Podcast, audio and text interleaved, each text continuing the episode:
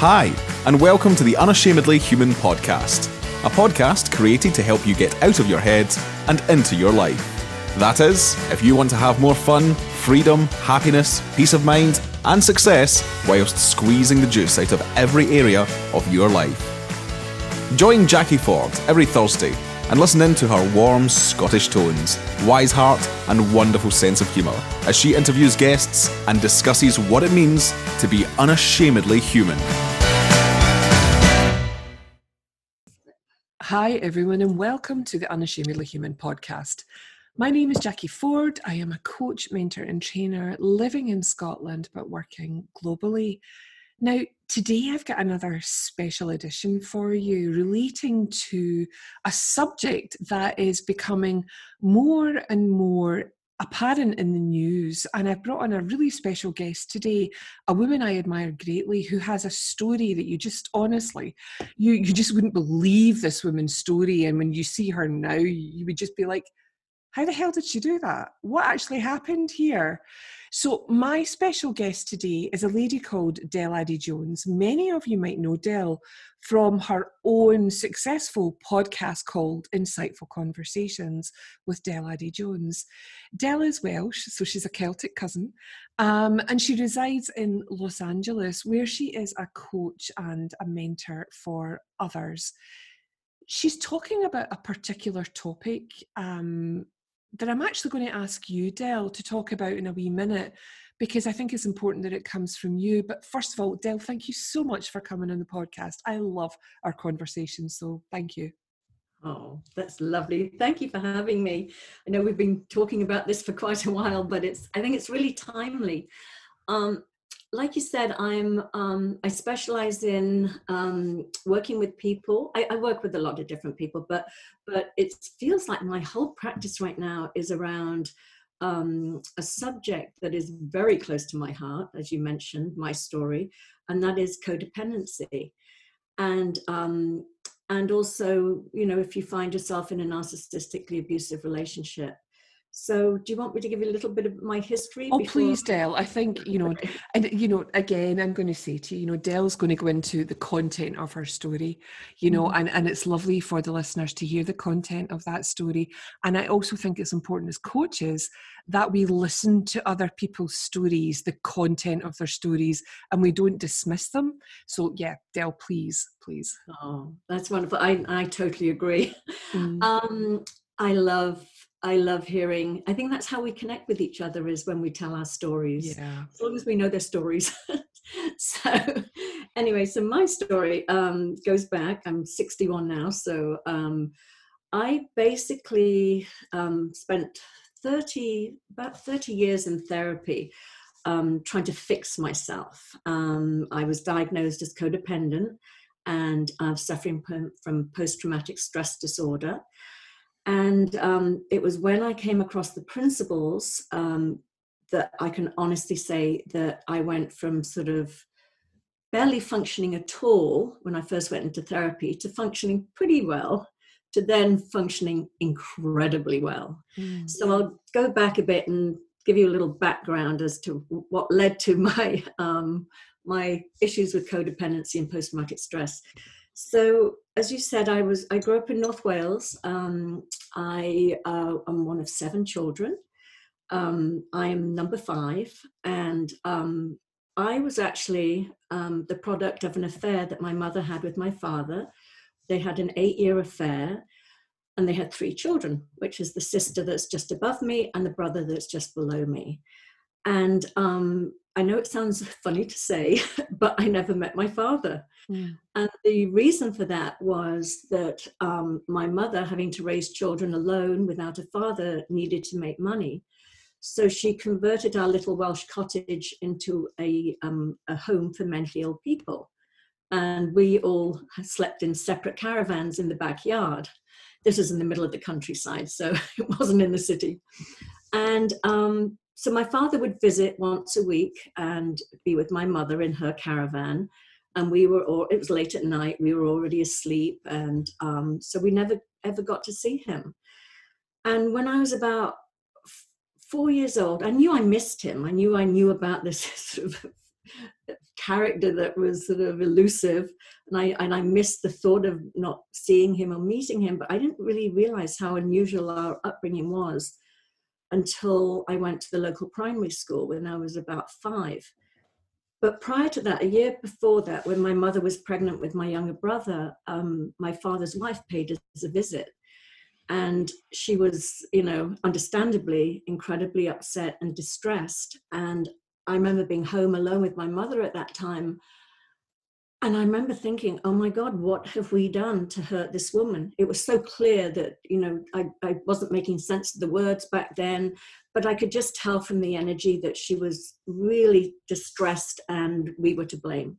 So I think it was in that moment that I remember feeling, oh my God, I should never have been born. Me just even existing has apparently really upset this woman. Yes. So, but when I went to the primary school at 5, I realized that everybody knew our situation.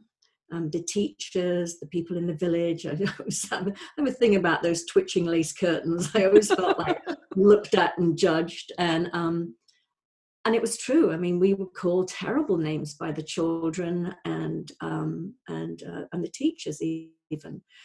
So again, at that time, I just felt incredible amounts of shame and feeling responsible for hurting other people. And at the same time too, I would pass my father on the way to this little village school. We'd get the bus and we would pass, he had a garage, I'd pass him, and he never ever looked at me or paid attention to, and my sister never paid attention to us, would literally avert his gaze. And I kept thinking, oh my God, I'm not good enough. If I was good enough, he would want to, you know, claim me as his daughter and whatever. So I had a whole list of what I wasn't good enough at. I wasn't pretty enough, clever enough, I don't know, talented enough, skinny enough. I mean, the every enoughs that you can think of that I wasn't. And I think that's just a natural defense that children have. They feel that if they're to blame, then they can fix the situation. They just need to work on themselves. They just need to change something about themselves. And then there's the possibility of a positive outcome. And so that, I think, sets you up for that pattern. So what I realize now is, as I said, fast forward, we moved from our tiny little home into a giant, great big, rambling old stately home mansion. And my mother filled it with about 55 plus mentally ill people and mentally handicapped. And she had a funny sort of way of, she would say, they're all our family, they're all our extended family. And so therefore we were all dotted around the mansion. There was no sort of nuclear family unit.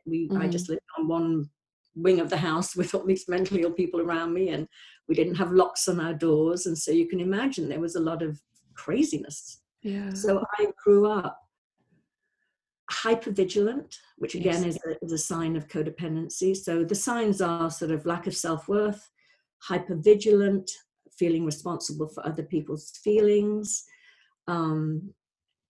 you know, a few of those things. So by the time basically I was 19, I was not functioning very well in life. I was attracted to unavailable narcissistic men, repeating the pattern of my childhood. And I just hit a point where I thought, God, this is just too hard. I'm not equipped to deal with this world. But again, you know, it was something wrong with me. Not that the world was bad. It was something lacking in me that I couldn't handle it. So then I found myself in California, coming on holiday, and literally never went back. And California in the 80s was all about sort of workshops and self-improvement. And I jumped on that bandwagon very quickly. My first workshop was Healing the Shame That Binds. I was like, that one speaks to me. Mm-hmm. And by the time I was 29, I got into therapy and realized that a lot of the chaos I was living in was due to my thinking, but they didn't explain it that way, you know. So it was really as I said, I was diagnosed as codependent. Often people that grow up in dysfunctional, abusive families where there's abandonment or any type of sexual abuse, which also happened, can lead to this, basically a defense mechanism, a coping mechanism. So that's pretty much my story. As I said, 30 years of therapy helped me understand, but it didn't, I couldn't find the freedom from it. I was still acting out in codependent ways. And it was the principles that totally, absolutely opened up a whole new world to me. So I'm incredibly grateful to that. Okay, God, we all are, Del, you know, and in particular, what I love about your story is that you knew there was another way. Mm-hmm. And so you kept searching and searching. You knew that the reality you were living in wasn't the reality that you knew you were meant to be living in. Mm-hmm. And I just think that that's phenomenal, sort of to keep looking, to keep looking, to keep looking. And a lot of people do that, but we don't give ourselves credit for that, because that's wisdom. Constantly, you know, making you go forward. And there's something I want to say, Del. Mm-hmm. You fought against talking about this for a long time in this community. Yeah, about codependency, yes. Yeah. Absolutely. Not my, I share my story, but I had these, well, to go back a little bit, after my 30 years of therapy, my first therapist died. He was an incredible man. He was a father figure to me. And then the second therapist I had was like a big brother to me. He was just a little bit older than me. He, oh my God, he was so amazing. His name was Alan Luddington, if he ever hears this. What happened was he used to say to me, oh my God, you're an expert in codependency and narcissistic abuse, or understanding it, or understanding narcissism. And he would actually encourage me to work with other people that were suffering from this. And so I started, when I was a coach, prior to the principles, I would work with people around this issue. And when I first came across the principles, I had this misunderstanding, because I'd heard the term, you know, there's no personality disorder, there's no diagnosis. And so I thought, oh gosh, I can't talk about this anymore. So, and it was a misunderstanding. And actually, I think you had a pivotal role in getting me back into speaking about this.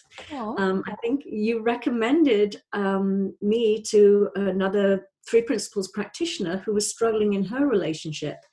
Couldn't quite, wasn't sure if she was in a narcissistic relationship or not, which is a classic sign of codependency. I knew she was. I just thought, speak to Del. Yes. So we had an amazing call, just a couple of calls. She had these like light bulb moments of, oh my God, you know. And so I was like, wait a minute. I mean, this is somebody again in our 3 Principles community that gained incredible, you know, sort of insight just from a couple of conversations about this subject. And I thought, how many other people out there could I help and share this with? And it seems like since then, it's just the floodgates have opened. I mean, I'm getting people coming to me for this issue, and part of being in a narcissistically abusive relationship is you feel like you're going crazy. So as much as we have this understanding, you know, you feel like you're going crazy, and it's such a fine line between going, it's just my thinking, but this feels abusive. Yeah. And because it's not physical abuse, because we don't have the bruises and the black eyes and whatever to say this is abuse. It's more subtle. It's a subtle type of abuse. It's emotional abuse and psychological abuse. So we can doubt it, and we can go to this sort of, it's just my thinking, I'm taking it personally, I don't need to. And then we tolerate situations that are actually, you know, not in alignment with how we want to live.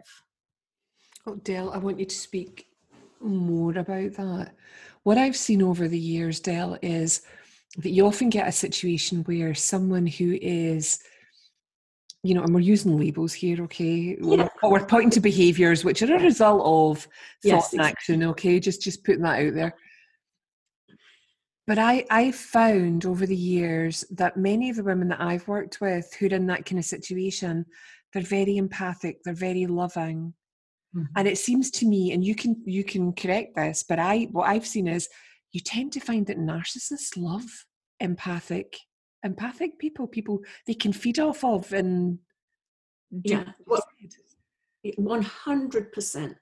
And I mean, they say the perfect sort of match is, and again, I'll say the same thing. We're talking about behavior, so I'm not going to keep saying narcissistic behavior. Mm-hmm. We'll just say the narcissist and the codependent, but we understand it's pointing to a behavior in time. It's not an indictment of who the person is, just how they're behaving in the moment.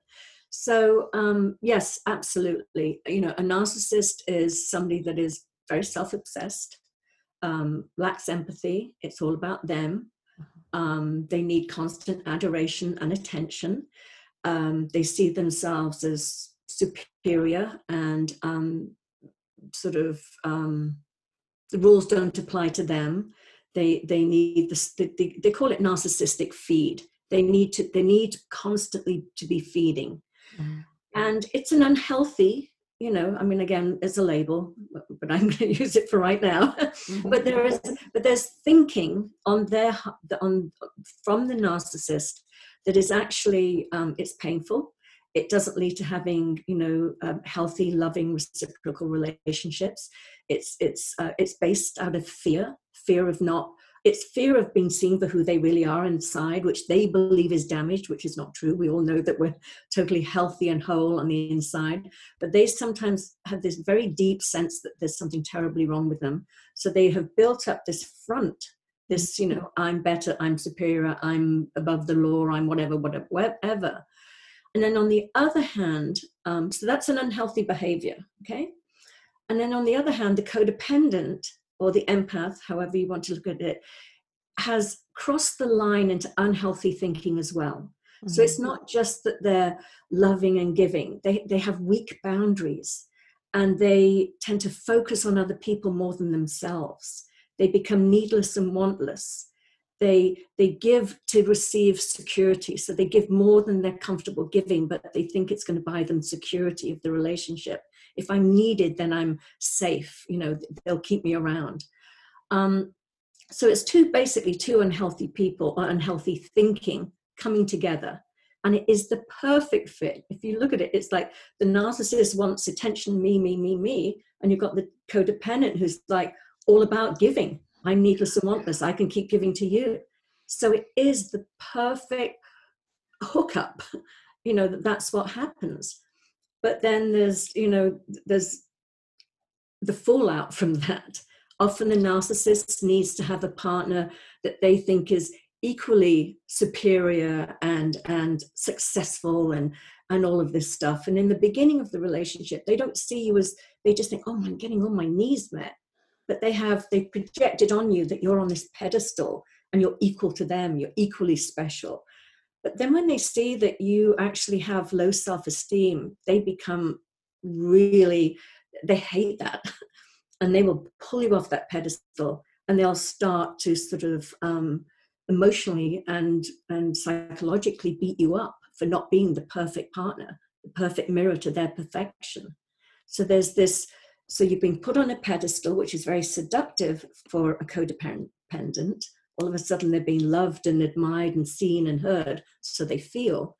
Mm-hmm. But then they get pulled off that pedestal, and they're devastated.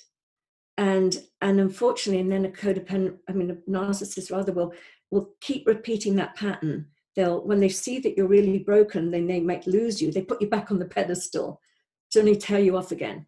And that's that reinforcement, that intermittent reinforcement of I love you, I hate you, I love you, I hate you. And that's where the crazy making comes in, you know, with the codependent. They just feel like, well, you know, what's happening? So that's just part of that dynamic. So they're both seeing each other through a filter of thought. Yeah, 100%. And the stories that they have about one another. Mm-hmm. Del, given what's happening in the world right now, you know, lots of countries are in lockdown. People are self-isolating, or, you know, there's physical distancing or social distancing, whatever you want to call it. There's the potential for domestic abuse to be increased, and it is actually happening all over the world. Yeah. Now, you just said earlier on that that abuse isn't always physical. Mm-hmm. Yeah. It can be emotional as well. Mm-hmm. And I wondered if you could talk to that, just in case there's anybody listening who is maybe hearing something about, oh, I feel like that with my partner, and I feel as though I'm going a bit crazy, and he kind of gaslights me. So I just know there's something you can say here, Del, to help people. Yeah, absolutely. I mean, you know, I have clients right now that obviously are going through that, and it really, you know, I know that you can't, you know, because you can't physically distance yourself from that situation, but you can actually find a space within, mm-hmm. a space of quiet within. And, you know, we don't normally sort of give advice, but in this situation I'm going to, because, you know, I think that we're in unusual times. And, but if your partner is, you know, sort of either, as you said, gaslighting, or you feel like you're on eggshells around them, it really is a time to sort of give each other a wide berth. Or certainly if you're the codependent that's living with a narcissist who's starting to become aggressive and blaming and attacking, it's really about protecting yourself. Don't engage back. Don't defend yourself. Just completely understand that they are in a crazy thought storm of their own right now. It has no bearing on you. It has nothing to do with you. You don't need to defend yourself verbally or fix them from what they're thinking. You just let them have whatever experience they're having, knowing that they do actually have their own innate well-being within them, that they will settle. Mm-hmm. The big thing is to not engage, because it's just, it becomes, you know, tensions rise, people become reactive, and it's just going to be unbearable. So it's really finding, sorry. So no, Del, I was just going to say, well, how practical is that? And how can you do that? How can you not engage? Because you understand that, well, first of all, if it's verbal, I mean, physical is a different matter. And I can't. Absolutely. We're not talking to that today. Yeah, we're not talking about physical. But talking about the emotional, when you understand that about separate realities, when you understand that your partner, whatever he's saying in the moment, it's often a man. I hate to be sexist about it, but we'll talk, in this situation, we'll talk about a man. If he's starting to hurl abuse and blame you and accuse you of certain things, it's, you know, to basically, whether you say, you know, I understand how you feel, or whatever you need to do to just not ramp up the tensions and the aggression. Know inside that it doesn't matter what they say, it has no bearing on you, that you are not all the things you've been accused of doing or being or saying the wrong way or whatever it is. Just to know that maybe it's going to go and take a bath or a shower or have a little place in the bedroom where you have a little sort of altar and you just feel like you can recenter yourself. Yeah. But it's really about not taking things personally. I used to take everything personally. I used to think everything that my, you know, I'll lump it all together because I've been in and out of a few narcissistic relationships. I'm not talking about one specific, but if a partner used to say something about me, I used to believe it. I used to take it personally. Now I know that, well, number one, thank God I'm not in a narcissistic relationship. I'm in a wonderful, healthy relationship. But now I look back at some of the things that were said to me and I think, oh my God, they were just believing their thinking in the moment. It really had no bearing on me. Mm. The other thing is, I want to use a little example. You know, like if you're walking down a road and off on some side street, you hear some crazy person hurling abuse and screaming and calling you a bitch, whatever it is. You don't go down that road and go up to this crazy person and say, you know, how dare you? How dare you call me these names? You mm-hmm. just think, there's a crazy person down that road. I'm going to keep walking in the direction I was going. And it's the same thing. And I know people in a relationship feel like, but we're close and I want that loving relationship back. I want that connection. When somebody is acting like a crazy person, don't try and connect with them. Don't inflame them by arguing with them. But at the same time, you can simply say, I understand how you feel. That's a neutral, Because when we have this understanding and we understand separate realities, we do understand how they can feel the way they feel, because we know they're feeling, they're thinking. So it's not validating what they're saying, but it's not inflaming it or engaging in it. It's called a narcissistic dance when you start defending yourself, because as soon as you defend yourself with a narcissist, they've got you and they will spin you around. And it's the same with, I've completely lost my train of thought. I was going to say something else, but it'll come back to me. So yeah. Yeah, I often say, Del, that's like it's like a fire. When you want a fire to get bigger, you put logs on it, you put coal on it, you put gasoline on it, whatever you want to do to make a fire really go. But when you want a fire to go out, you don't feed it, you don't give it anything, you leave it to settle. And what you're saying is, I mean, even in a sort of our normal, relationships where we're not putting, a label of behavior on it, I find even with my daughters or with my husband, there comes a tension point. There's a point where there's tension, and it's better to walk away than attack or fight or try to be right or try to get the other person to hear you, because I always think of what Bill Pettit says, sort of two people in a low state of mind, nobody hears anything. Absolutely. If that's the case and you're the person in the lower state of mind, it's like keep your hands in your pockets and keep your mouth shut, because nobody's going. Yeah, the other thing that I've remembered what I was going to point to is that part of the, dysfunctional thinking in a narcissist is that they very easily wounded. So we call it pantsing a narcissist, which is basically like exposing them. That is like poking their tiger.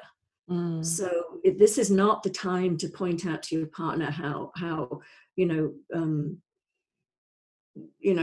whatever you think of them, just don't. It is, you will get such rage coming back at you. So you're entitled to have your feelings. You're entitled to your separate reality, but just know that there are certain things that, as you say, will stoke the fire and make the situation worse. So it's about maintaining healthy boundaries. You don't have to sit there and take abuse. You can, like I said, find a bathroom, have a bath, whatever it is, or a shower, just or a quiet moment in your bedroom, and just nurture yourself, reconnect with who we know we are at our essence, which is, perfectly healthy, whole, loving, peaceful, and that any of that noise coming from the outside is just noise. It's just noise. A distressed person in noise, but again, like I said, just allow them to settle themselves without you trying to fix them or inflaming the situation. Yeah. It's like we said, the situation we're in isn't normal. So people are trying to navigate this not normal state, and there may be money troubles, there may be, all sorts of other issues that people are going through. So that temper may flare more often than it has, or has for a while, or it might be a new thing for people, finding that their partner is in this low state of mind, is it has anxious thinking about whatever is going on, and doesn't have the maturity or the understanding to know that they're just in a thought storm, and that will pass, and then they'll have some kind of clarity. Often what you find, and I'm sure you'll validate this, is a lot of people, when they feel like that, they're looking to self-soothe, they're looking for a different feeling, and a narcissist, to get that different feeling, will attack someone else verbally. Yeah, totally.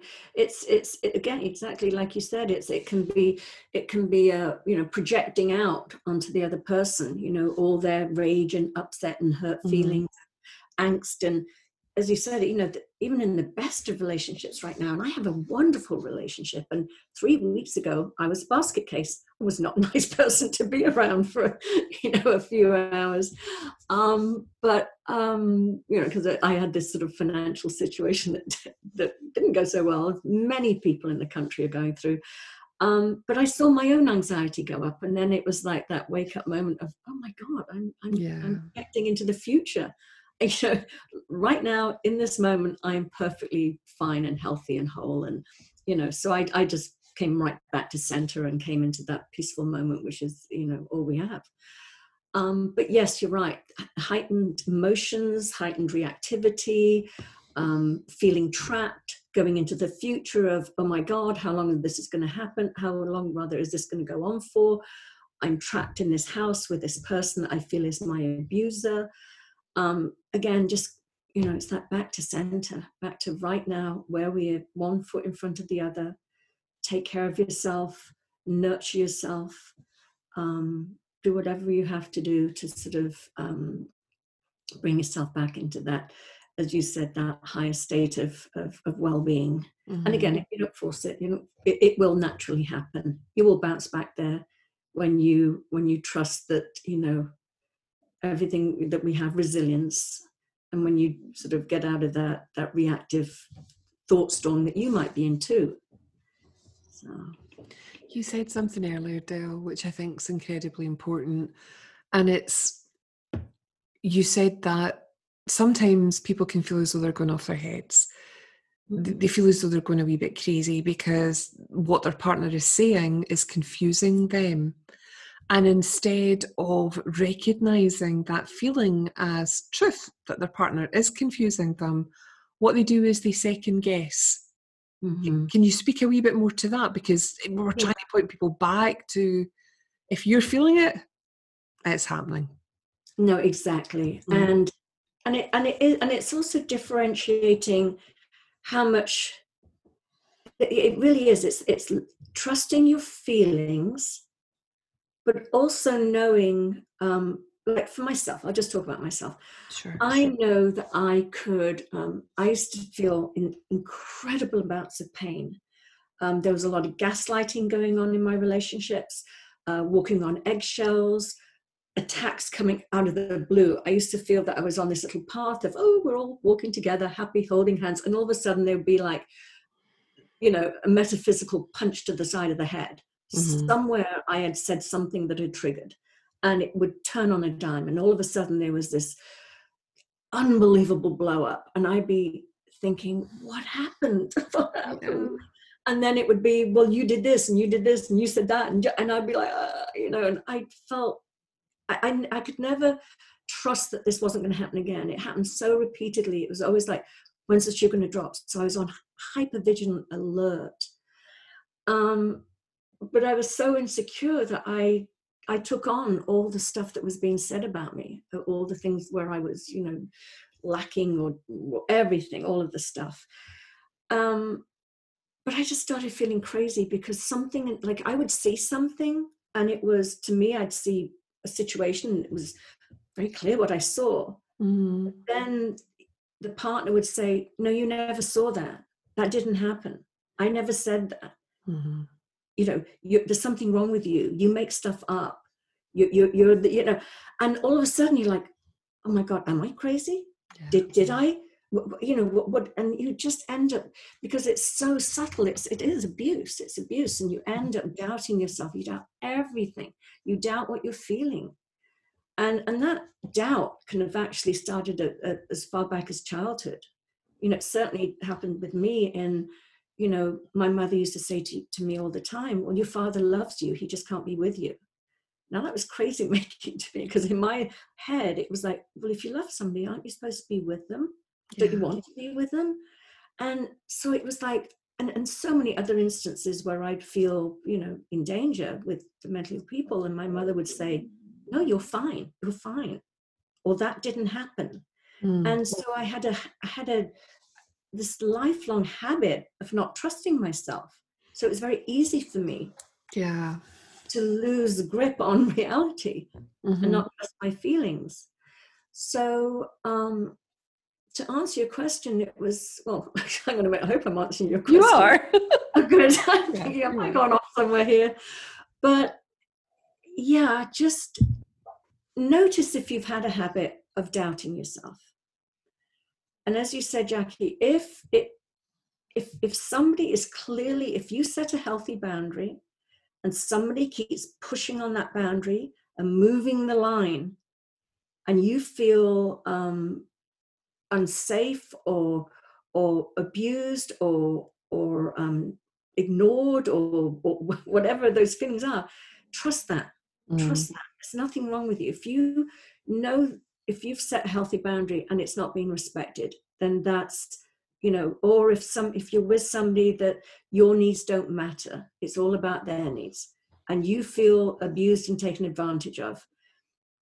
I mean, we can feed that thinking, we can make it into a bigger thought storm, but just trust, you know, hang on a minute, this feels like it's just going one way. Mm-hmm. You know, it's all about them, not about each of us. Trust that. Yeah. But again, as I you know, I have people I'm working with right now that are, I don't think right now is the time to get into future thinking of, am I in a narcissistic relationship? How do I get out if I am? Take care of yourself right now. You know, we're in unusual times. It's called, you know, a lot of enmeshed relationships, narcissists and codependents become enmeshed. We feel each other very intensely. So what we're looking for is a healthy separation, a healthy, you know, individuation, as they call it. So we're actually sort of taking care of ourselves, we're nurturing ourselves, staying centered, staying healthy, not taking anything personally. And then, you know, as this thing moves on, that then is the opportunity to say, you know, what part have I contributed by my codependent behavior? Because really sometimes just by sort of seeing what you're thinking, how that is, you know, making you behave in certain ways, by taking care of your side of the street and getting healthier yourself by reconnecting with who we are always at our center. So it's not about fixing ourselves. It's just about recognizing unhealthy thinking that has, you know, had you sort of behave in a certain way. And when we recognize that, often that reconnecting to who we are, our essence, the strength that comes from that, can actually change the dynamic of a relationship. That can happen.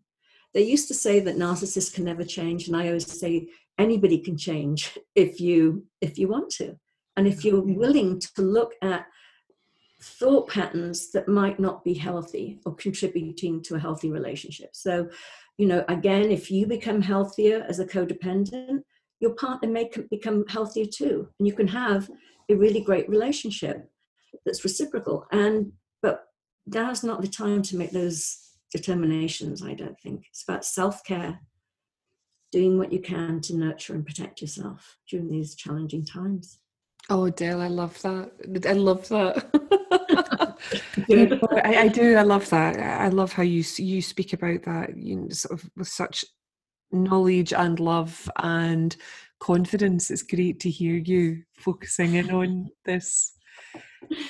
Thank you. It's incredibly important. You know, what Del has just said there, now is not the time to create any more drama.